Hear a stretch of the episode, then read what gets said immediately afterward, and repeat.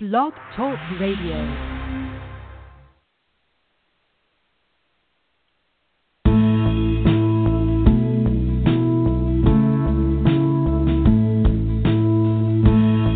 morning. Welcome to Be Ways.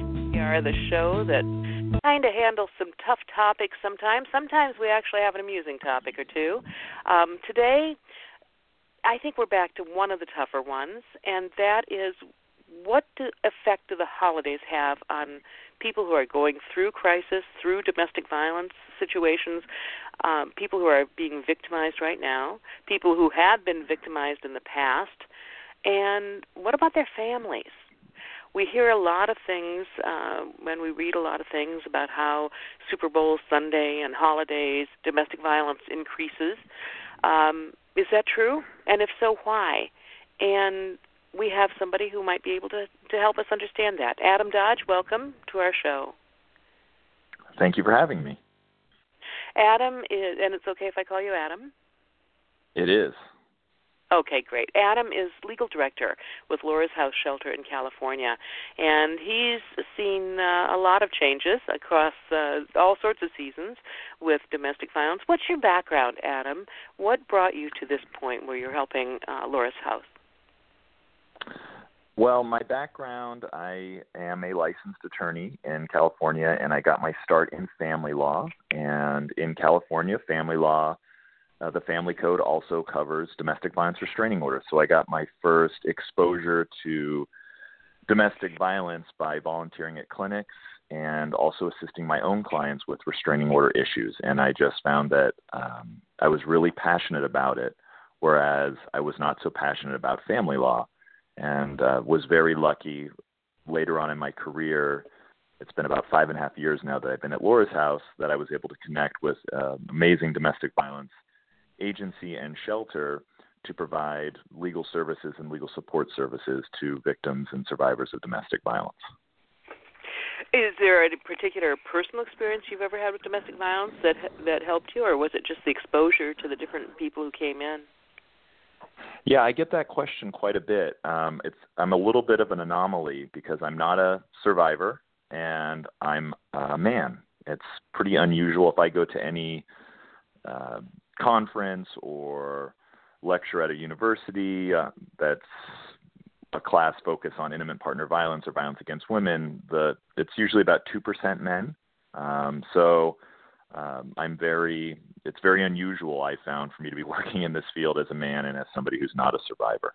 So it was really to answer your question, it really was just the exposure through family law and I, I really think that I was born to do this work. I love it. I'm incredibly passionate about it and can't imagine myself doing anything else.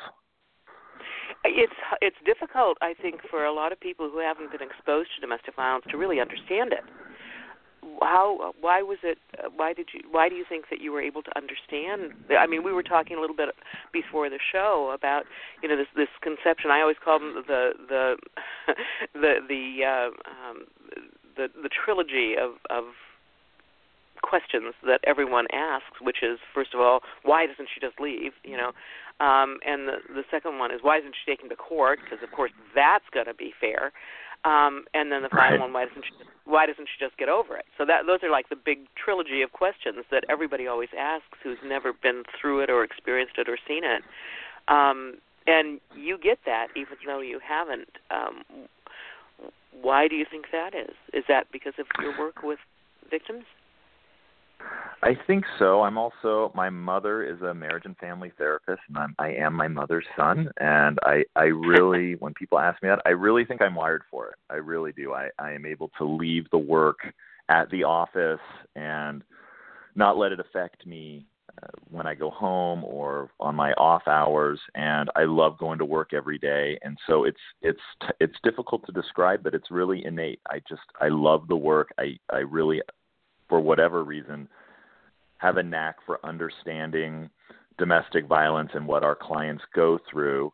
And I think that um, you know when I when I st- first started in this field, when I was actually interviewing at Laura's house, one of my concerns was I didn't want to re-traumatize or re-victimize clients fleeing an abusive relationship because of my gender. I didn't want to scare anybody or and that was a real concern for me. And what I found is the opposite is true. It's actually very beneficial for our clients to work with a male advocate who is who listens to them, who supports them, who advocates for them, and who is not uh, who who does not represent all the abusive behaviors and tendencies that they are used to. Um, so I've actually had a, a really positive experience in that regard. That's interesting. Now I know several years ago. I I don't know whether it's changed, but if you were a victim seeking shelter um, in in you know uh, um, some sort of sanctuary, if you had a a son above a certain age, like if you had a, a 12 or 14 year old son, a lot of shelters wouldn't take them because of the the um, risk of re-traumatization, uh, which kept a lot of women with sons out of shelters when they needed one. You know. Um, is that still the case? I mean, or it just depends on the Not shelter? A, yeah, I think it depends on the shelter, but I think that's pretty uncommon now. We'll take we'll take uh, adult, not adult children. We'll take children up to uh 17 years old um we've and and we've actually taken some 18 year olds before um and and we've really tried to expand the scope of the type of um families we take in. So whether they're LGBT from the LGBT community or they're male, we've actually started taking some male clients um, as well. We're really trying to broaden the scope of the types of clients we take in because there are enough hurdles trying to get out and get safe, and we're trying to eliminate as many as we can while keeping um, our existing shelter clients safe as well. Yeah, that but that's comforting to know, and and I hope all shelters are able to move in that way, in that direction. At all, all depends on the the two big ones, the money and the people, you know, who who are available to help. I I know, um, but I I remember at the time, you know, I had a teenage boy, and I thought, well, if I needed a shelter and they wouldn't take my son after a traumatic experience that would require us to seek shelter, I I'd sleep in my car. I would not leave my my son uh, at a at a men's shelter or a different place. You know, I I wouldn't do it, and I can't think of too many mothers who would. Um, you know, so it's it's comforting to know that that's not such a Sophie's choice anymore for a lot of women uh, in a lot of shelters. So, okay, well, that's your general background. Let's get to our topic, which is is there more domestic violence? And I'm using that because I, I think a lot of you know intimate partner violence, gendered violence. Um, you know, I mean, let, let's let's you know what whichever terminology you're most comfortable with, we can use. But is there really more of that during the holidays?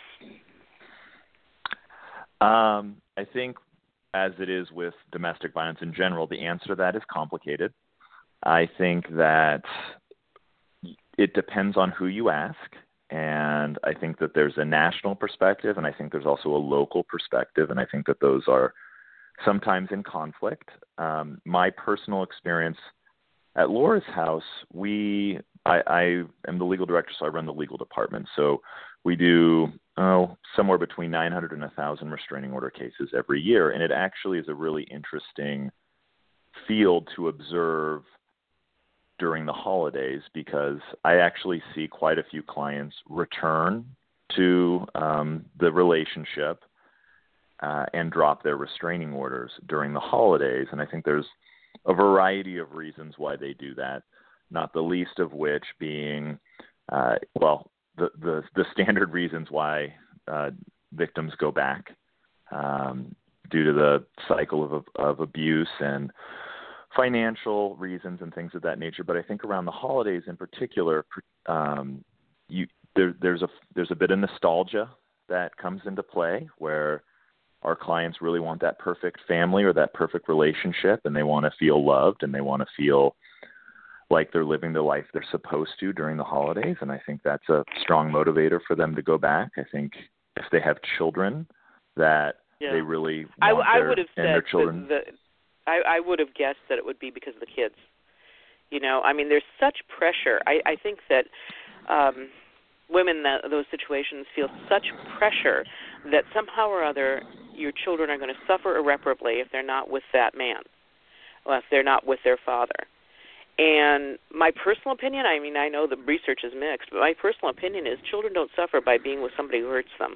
I mean, I mean that's just you know that's right. how I feel about Agreed. it. Agreed. Uh, but I do believe that there is that that heavy push that no, they have to be with dad. They have to be with dad, and so I I'm I I would have guessed that that that pressure to you know make this you know whole family whole you know the whole the family whole at this holiday for the children i would have thought that would be a prime motivator and it is it it really is um especially when you have the children saying that they want to see um their dad or their mom um that that applies additional pressure on our clients and how do you say no to that um and I, i'm not in their position and there's such a struggle going on there, and you know the holidays really make it that much more difficult. Um, so I, I do agree. It's it's children. I think there's this nostalgia factor. I also think it's financial. They want to make sure that their kids have everything and have a great Christmas and have all the present presents. And if they're financially reliant on the abusive spouse or their abusive partner, then that's a way for them to make sure that their kids are taken care of at least financially during the holidays. What uh, are there other reasons that you see? I kind of cut you off there. I didn't mean to, but no, no, it's a, it's it's. I always, whenever I'm, I, I always tell people when I'm lecturing or anything like that, like interrupt me with questions because I think it leads to more interesting topics actually. Uh, so please interrupt interrupt away. Um, I, those are the three primary ones, um, and, and I think it may not even be that they're going back. Maybe they're in the relationship and they're just holding on to get through the holidays. Um, for for all the reasons for all the reasons that we just discussed. I just need to get through the holidays for my children, um, and then and then I'll leave, and then I'll get yeah. out. Um, yeah. And, yeah, I've I've heard so that, you know similar things. Like you know, I just need the kids to get through the school year, and then you know I need you know that kind of thing. Um, so that makes sense to me. So, but you started out by saying that you know it's kind of mixed. So you, the national statistics. I know the national hotline um, mm-hmm.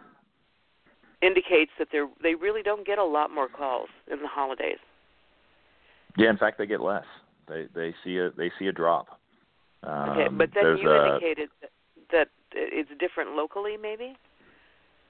Yeah, well, it's you know I'll talk to colleagues and they'll say, "Oh, we're so slammed and our shelter is at capacity and we're running to court every day to file these restraining orders." And I'm thinking, "Gosh, we're in the same county. What what is going on there um, that's not going on here?" I'll talk to colleagues in other counties uh, across the state, and they'll if I'm busy and they're they're slow, and and I can say we've had years where our shelter's been at capacity during the holidays, and we've had years where it's it's uh, the popular our shelter population is really low. Um, so I think the one thing everybody can agree on is that there's no there's no identifiable pattern.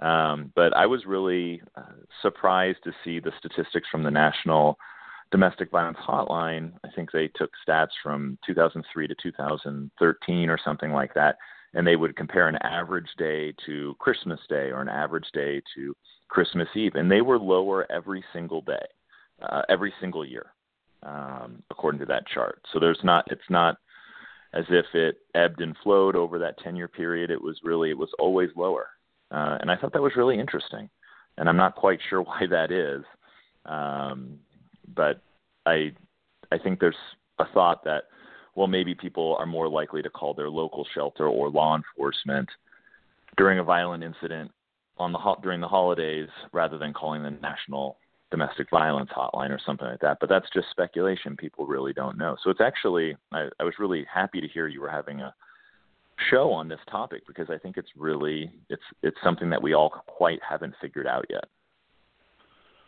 Yeah.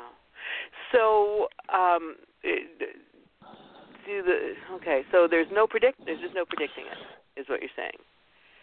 Yeah, I mean, if I'm speaking from my personal experience, my personal experience is more in line with the National Domestic Violence Hotline statistics. We tend to be slower in our legal department during the holidays.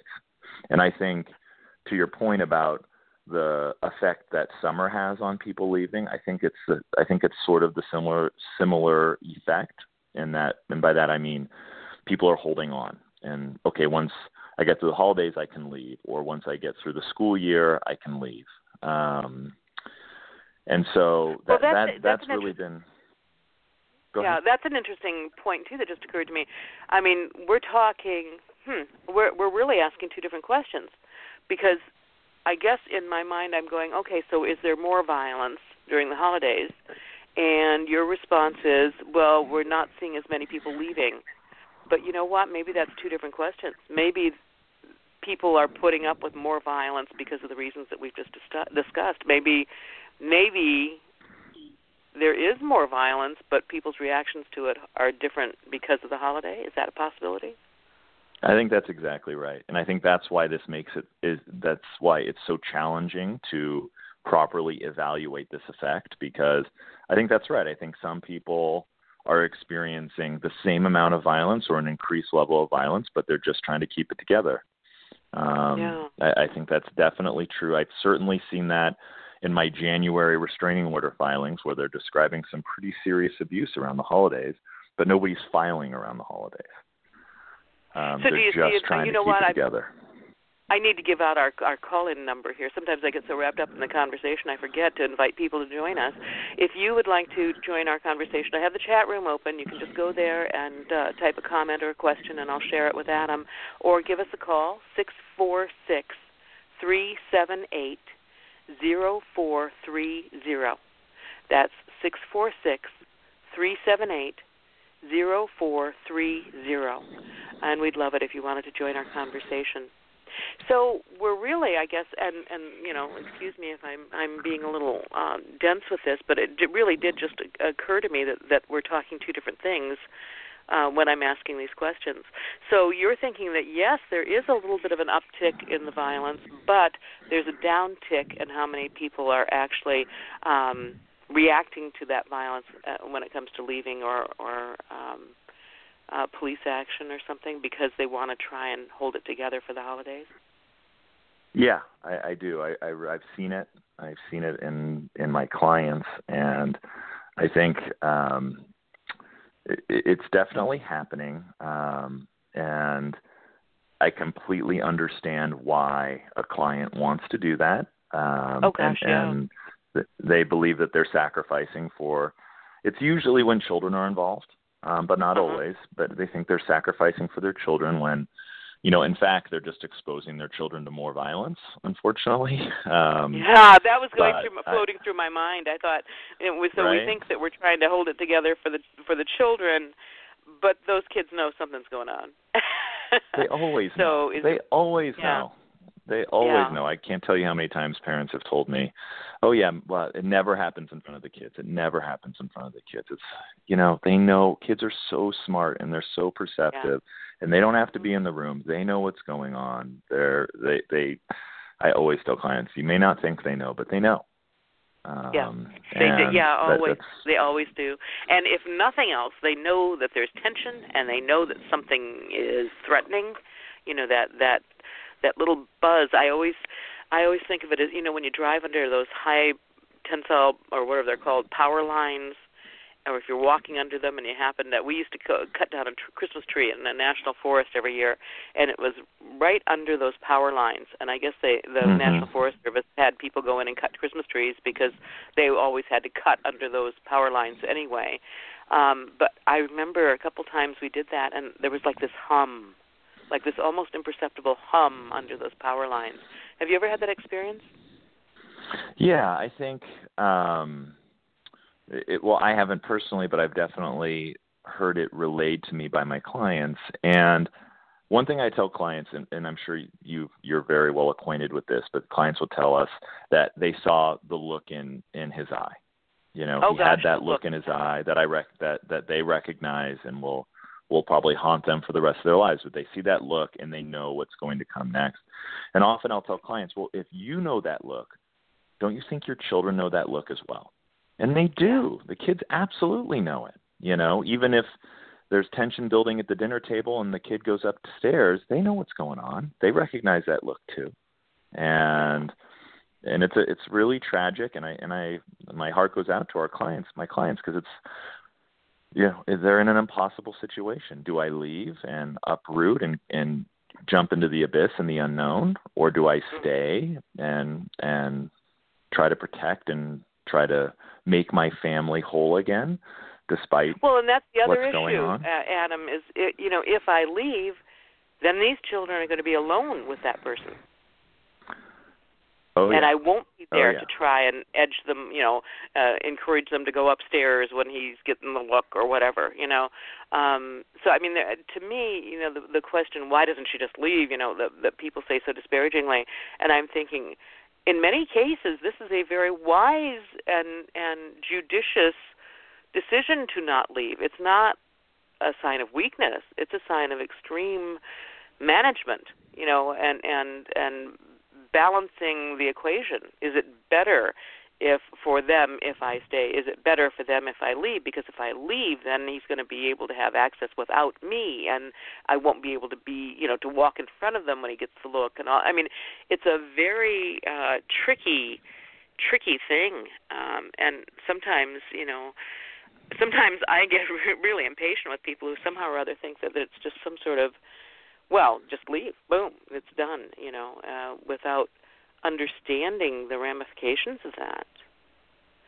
Yeah, you you really nailed it. Actually, uh, working on the restraining order side of things in California, restraining orders also include custody orders, and the one of the main things that our clients struggle with is if there's any kind of unsupervised unsupervised visitation on the part of the uh, abusive spouse or abusive parent, um, they they are terrified about what will Yeah. happen when that parent has unsupervised visitation with that child because the concern is well i'm not there for for this person to abuse anymore so are they going to turn on our children and and make them the targets and i can't that's that's a hard part of my job because i can't i can't give them the the sense of you know relief or security that no that's never going to happen because it might Yeah.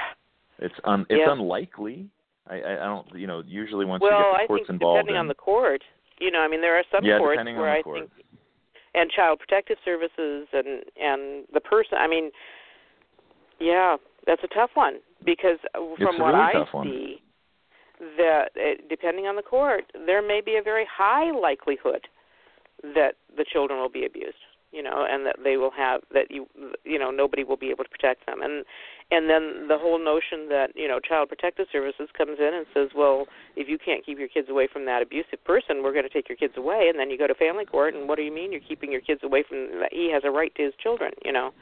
Um so and i use the pronoun he because the overwhelming majority of abusers are male of course. Um right. so um you know it, it's it's tough. It's tough. And uh, is is there are there any resources for women who are trying to make this decision around the holiday time? I mean do the the staffing of of counseling centers i i guess this is a question i should have asked the um national hotline folks. Um well i guess i kind of in a way did. They they don't staff extra people during this time of year because they don't have extra need.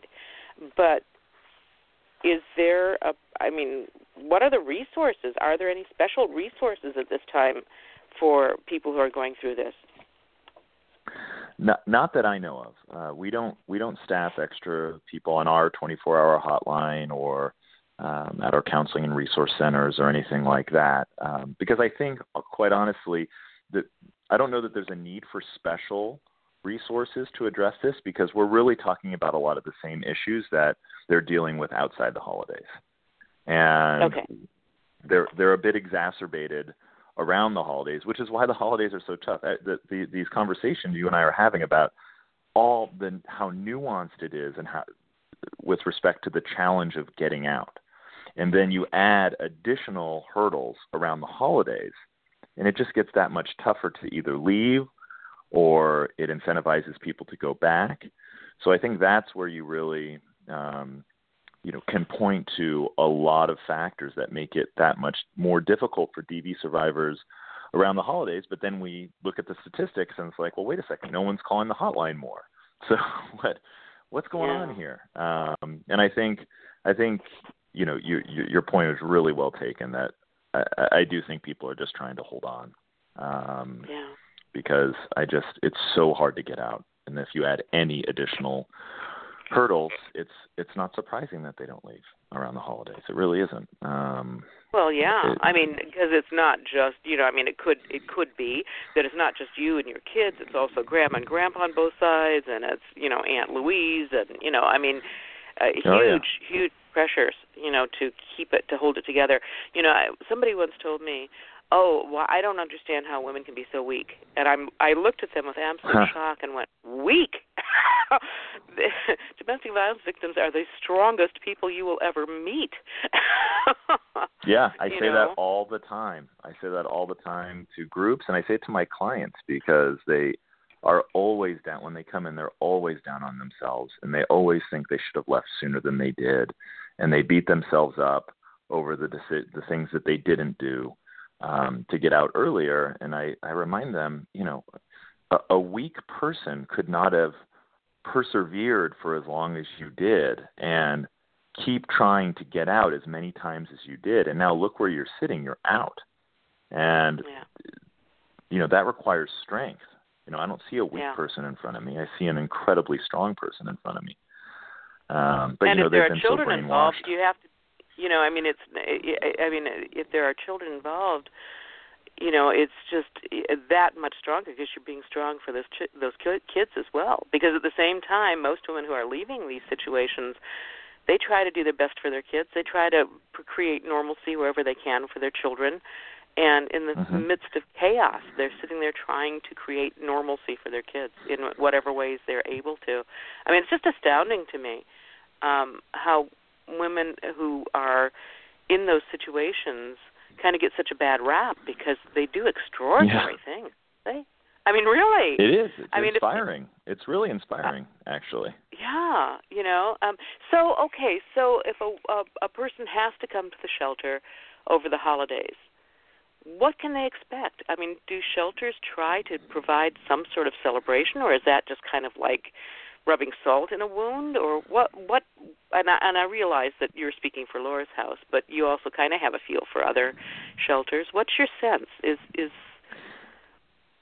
I, I, my sense is that it's a really I mean, okay, you're you're making the best of a bad situation, I guess, but I can speak I guess first personally for our shelter. It's an amazing experience given that they're in a shelter. Uh they get presents, they have Christmas dinner, they decorate the tree. Um and it's actually really lovely and they're not uh, it, it and it helps that look a lot of domestic violence agencies rely on volunteers um, to support them, and everybody loves volunteering around the holidays. And Yes. it's not a it's not a tough sell to say, hey, we have this family of four, and they don't have any presents, and we need to get them dinner. Um, do you think you and your group or your church or whoever could help could sponsor? And it's we've got we've got an over such an overwhelming response to helping out our families during the holidays that it's never been an issue. And then our staff, I mean, we have people that'll come in and they'll decorate. They will. Uh, we get trees, we get presents, we get food, and these kids are actually have a really great day. And um, they're not in a house where there's this spec, you know, that the you're not they're not hearing that electrical wire sound that sort of permeates the house um, on the holidays or in general. There there's no there's no abuse. There's presence. There's family. There's um, other folks experience other clients experiencing the same thing. So we go at least our agency we feel very strongly to go above and beyond to create an environment that is family oriented that is gives the kids an escape uh, I love going down to our shelter around the holidays. I really do. It's it's such a such a magical place. And there are other uh, there's another group in Orange County that does that will that sends a shuttle for all our children, all our families, and they take them to um, this event where they have a Santa and they have presents for all. They call in advance to get the ages of of the kids, and they get presents for all of them, and their families have dinner, and there's carolers and all these great things. So it's actually um, pretty inspiring and pretty awesome. And I think that's true for for a lot of other shelters. I don't know to what degree, but I know that they put a lot of emphasis. I know that their volunteer bases put a lot of emphasis on making sure that their clients are uh, get get as close to normal and around the holidays as they can, and I think that's something that we all strive for. Um, and not not to go on off off on a on a tangent, but this is a, a good. You and I discussed earlier about the perception of shelters, and that a lot of people, when they think shelters, they think, and this has been my experience, they think homeless shelters, they think cots in a gymnasium floor, they think it's not a place for children, and they think of it as a really depressing depressing place. And as that that's certainly not the case with a lot of the shelters that I know and with our shelter. It's it's a very warm, inviting, safe uh, environment for families to stay and and get their lives together. And I think the more we get the word out about that, I think and raise awareness about that, I think that will increase the likelihood that domestic violence survivors and their families will get out and go to a safe place like a shelter because it, it actually is of it can be a very positive experience for families. Well, and obviously it depends on the shelter, um, and they're not always able to do that. Um, right. Is it likely that you know we're kind of speculating why there aren't more calls and all that? Is it likely that um, people would be more um, able or more um, in, uh, able to go to a friend or relative for the holidays, or and maybe that's why there aren't as many calls coming in, or you know that I, I I could envision a family member saying, "Oh gosh, yeah, come on in. It's the holidays. I've got the holiday spirit," as opposed to, "Well, I I've got the Rotary meeting on Thursday, and I've got you know got to make cookies for my kids, and you want to come and stay with me now? You know, I mean, really." Right. Um, right. Is, is that a possibility? I think it's a possibility. Um, I think that it, it really depends. You know, as as you are well aware that a lot a lot of our clients have been, or a lot of domestic violence survivors and victims have been isolated from their support systems, and they may not have that option, um, yeah.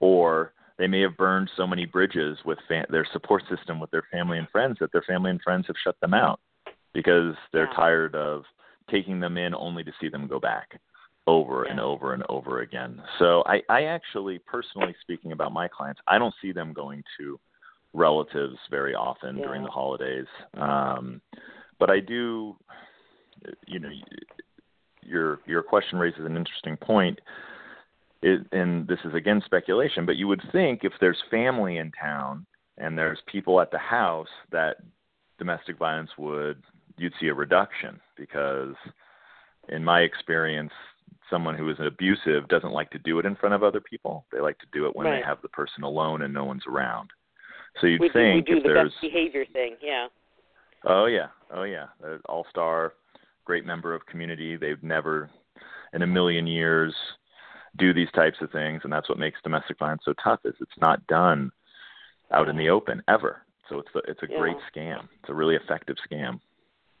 I recently did a um, a little workshop with some a group a wonderful group of women reporters in Roanoke, Virginia, uh, called JAWS Journalism and Women, and we talked about or my presentation was about reporting um, gendered violence, and we talked about some of the the the formulaic reporting that we often see uh, in a domestic violence situation, which usually is only reported if there's major injury or death.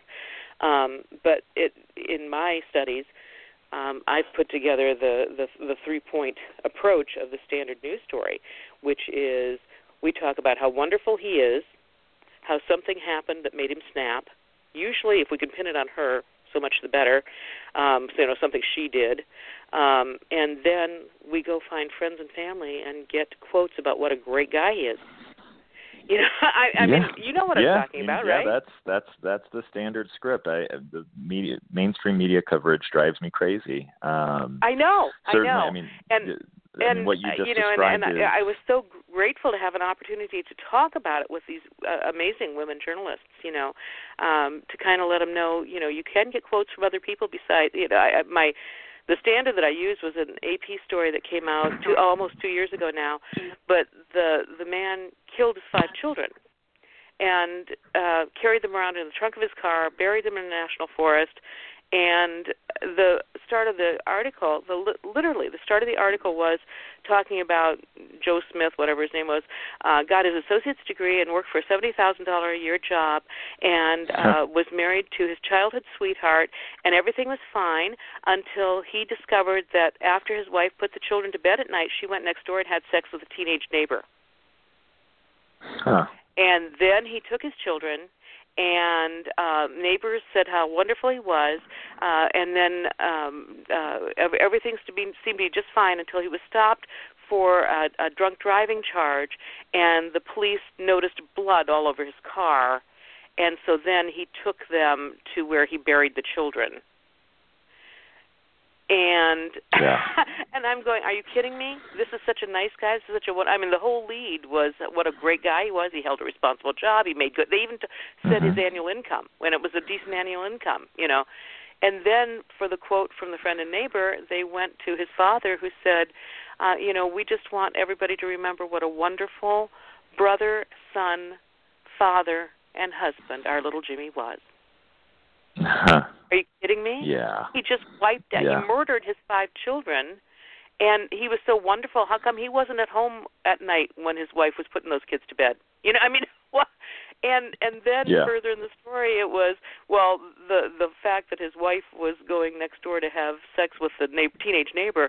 Those were allegations he made in his court documents. There was no nothing, you know, and it just makes me crazy. So our I, I guess the reason I'm going off on this tangent is because we as observers um, see things through certain lenses, and these women uh, we see the holidays through those similar lenses, and it must be inordinate pressure on a person who's going through this to try and meet those expectations, to try to meet what's needed for their children, to try and do you know in the face of of of you know all of this chaos. I, I can't imagine how they're doing it without help, and yet. Do you, do you see an upswing then in January? You said you see an upswing in protection orders. We do. We do. We see we see an upswing in January, sort of like we do in in June after the school year lets out. People tend to, uh, we definitely see an uptick uh, with our restraining order filings. That's for sure. Um, and it's not surprising, uh, given everything you and I have discussed. And you know, to your point about the media, another um, factor that that we're seeing a lot of that our clients are mentioning to us when there is a domestic violence story in the news is how the victim is treated by the public. Um, oh, yeah especially in like celebrity cases, like with Johnny Depp and Amber Heard. Um, I mean, all the same thing. So his family, friends, daughter, everybody coming to his defense. He's a great guy. He'd never, I've never seen yeah. him do these things. All that sort of.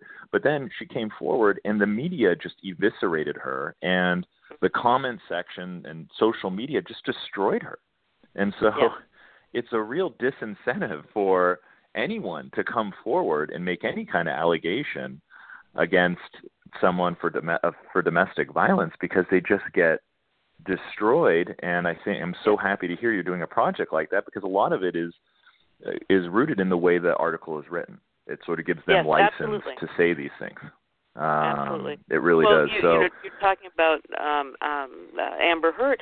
Uh, remember the Alec Baldwin thing where he sent that nasty, nasty uh, oh yeah, email daughter. or text to his yeah uh, to to his daughter uh, which for people like me, I kind of went, well, you know, Spidey sense tingling all over the place that he would say this to his, you know, and I immediately go, whoa, the you know that behavior is not a normal loving little daddy behavior, um, and yet they honored him. They they made him uh, even more of a star. They made him, you know, in in and it just befuddles me. It makes me crazy, is what it does. it, well, it should. It's crazy making. uh, yeah, which I mean, is it what they're is. good at, isn't it? Yeah, yeah. So, so, uh, so at any rate, what what we're talking about is a lot of there's a lot of reasons why it's so challenging to leave, and I think the holidays just add one more layer on top of all these different uh, nuanced issues. Do you see? You mentioned the gifts and the things for people who are in shelters. One of my little pet peeves is how you know we we're we are a wonderful society we really are and when christmas comes donations are up the uh, you know up the wazoo and we're you know the the the toys for the children and the the uh, food banks and i mean eh, but then the other other 11 months of the year oh you're starving and you're hungry oh well you know right you know uh, right is it that way with with the shelters is it that way with domestic violence issues I I to an extent. I mean, look, volunteering, we have an amazing volunteer base, but and I was guilty of this when I was younger. I mean, volunteering it should be a really selfless act, but the reality is you want to feel good about what you're doing for somebody sure. else and you want to see that in action. So you don't want to go do data entry in a broom closet at a domestic violence shelter. You want to be giving that kid a new present, you know? Yeah. Because um, it feels good. So, yeah. yeah because it feels good. Um, but I think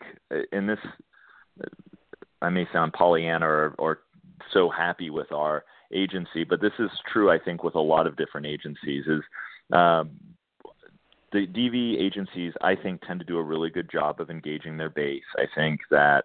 Um, helping them and educating our volunteer base on the fact that there's a big picture out there, and you can point to all sorts of. You can point to a, a news story in the media every day of the year, multiple, um, and how it affects everybody. And so I, we do get a, a, a, a definite increase in people contacting our agency, saying, "Hey, I want to give presents," or "Hey, um, you know, I want to donate food," or "I want to." Is there something?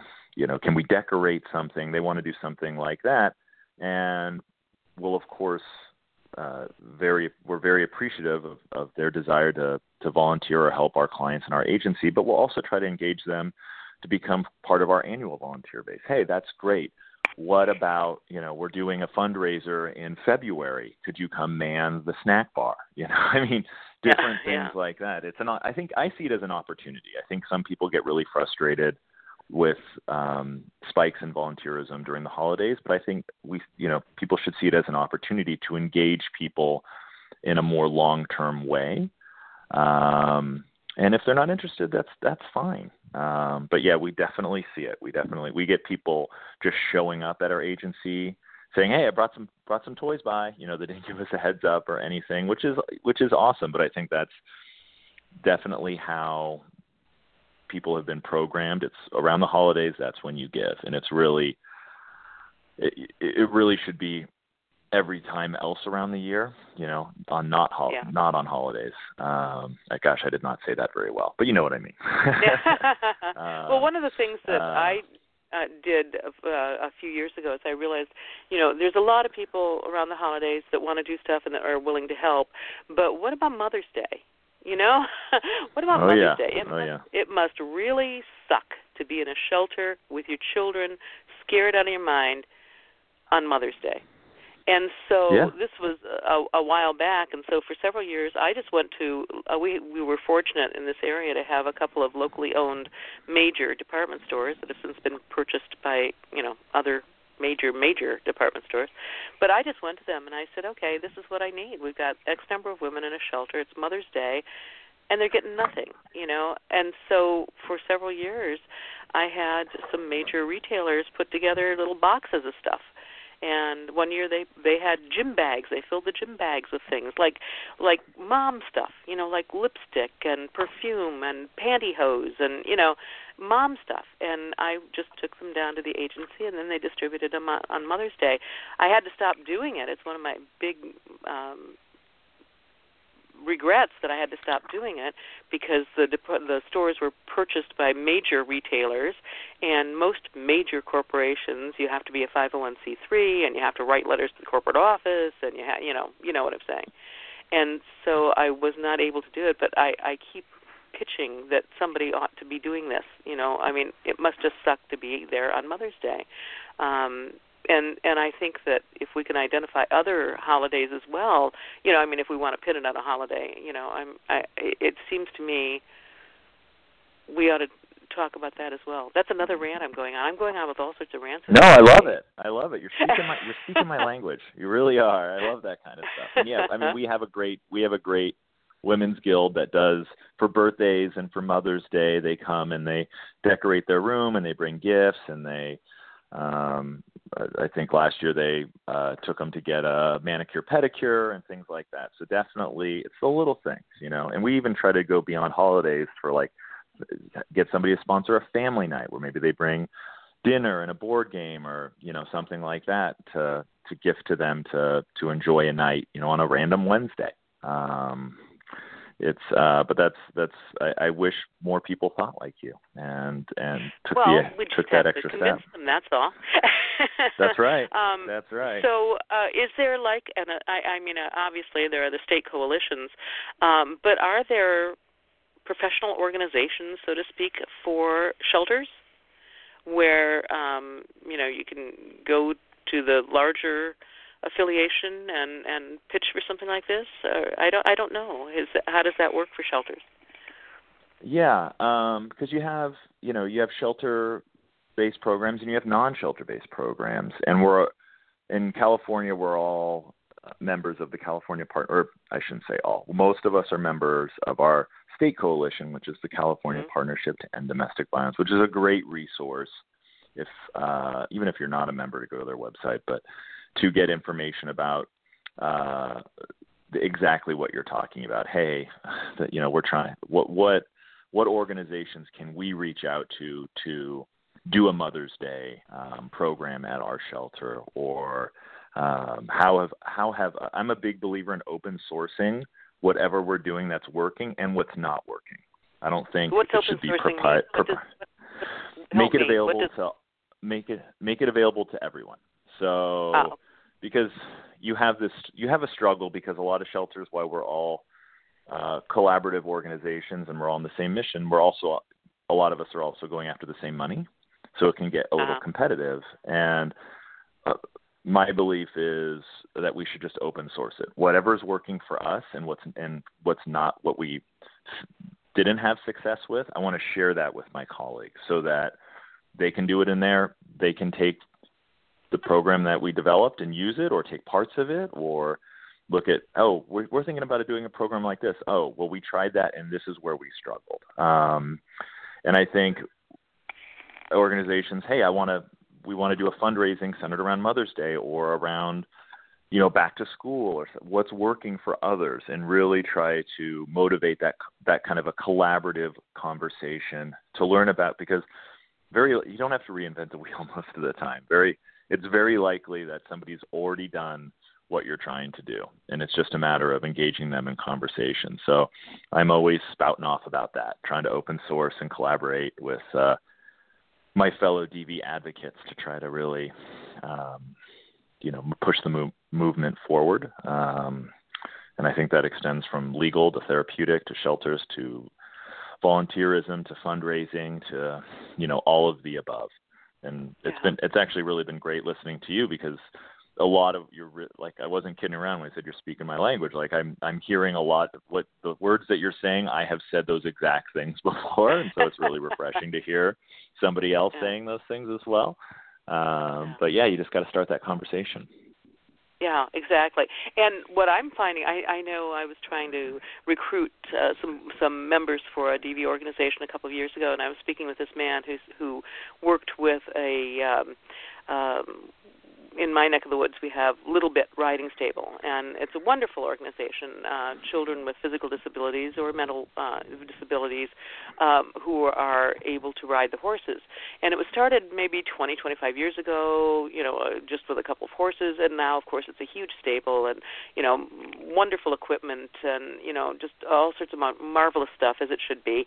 And it does great things for the children. And he had uh, volunteered with them, and I was talking with him about helping with a DV organization. And he just kind of looked at me with this kind of, you know how people smile at you when they really mean like, no. right. And and he gave me that that look and he goes, "It's just, well, it's just that domestic violence just isn't fun." Yeah. and you know True. with the with with the little bit riding stable you know the you know everybody it makes everybody smile when they see this child reacting well to the horse and having that horseback riding experience and you know despite the, his disability and and it's just not fun for domestic violence and and i have always remembered that and i thought well i'm so sorry we can't make it more entertaining for you um you know perhaps Oh, per, you know we'll we'll put our minds to it. Perhaps we can add some sort of little dog and pony show or you know as it as it were um to to help entertain you. But i i find that especially these organizations um it's not fun. It's not an organization that people love to say, "Oh yes, I'm helping the handicapped children," or "I'm helping the," you know, uh, and it's it's more of a visceral, dirt under your fingernails kind of volunteering. And yeah. I think that um, people, I, I there's a term that I learned a, a few months ago, and I love this term. It's called virtue signaling. Have you heard that term? I have not. It was invented by some commentator in England uh, just last spring, I think, and it's just taken off. And and what it means is that we want to help people, but we want to help people in ways that we can let other people know the good work we're doing. Yes. And uh, so, in other words, we want to signal to them how virtuous we are. Um, and I think there has to be a way, um, somehow, I'm not bright enough to think of it, but there ought to be a way that we can make domestic violence worthy of virtue signaling um, to the general population. I don't know how to do it yet. If I think of it, I'll let you know. I, you know, I think a lot of people. I mean, a lot of the people that volunteer or the companies that volunteer or collaborate, partner with our agency, they're putting it on their social media. They're doing press releases about it. I mean, I think it really, from a from the corporate level, obviously gives them goodwill in the community, um, and they want to be recognized for it. But I think even just on people's Instagrams and things like that, and um, on their Facebook pages, they're always tooting their their horns about Laura's House and trying to raise awareness about domestic violence and their cause. I mean, I think it's definitely becoming a little I don't know. People are I'm finding people to be a bit more cause driven these days and Yeah. um, Well, industries, companies, corporations are motivating their employees. Their employees get some some rewards for for um, picking a cause and working toward it, and I think that's good. You know, I think that that's good. We all need to have something to give us that little push out to do what we want to do anyway. You know. Um, yeah, but I, I agree. yeah, yeah. It, it's an interesting thing, and you know, this is a great time of year to be talking about this because it's the time of year. You know, in another month, we're going to be talking about starting a whole new year and Right. looking at how can we do better next year? How can we help more people next year? How can we help eliminate this problem next year? It's always uh, wonderful to have that that opportunity once a year to have a, just a fresh start and uh, start looking at things again with optimism and new eyes.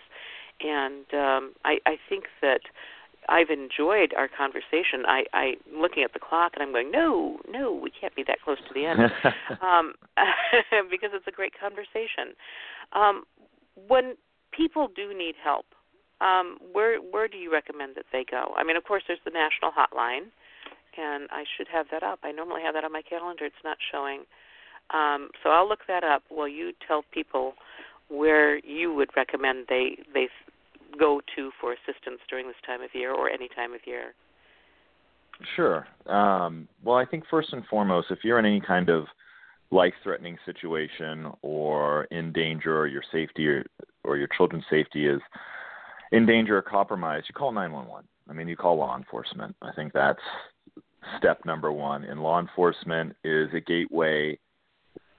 After they, that they've intervened, they're a gateway to get you in touch with a, a victim of domestic violence, in touch with the right resources.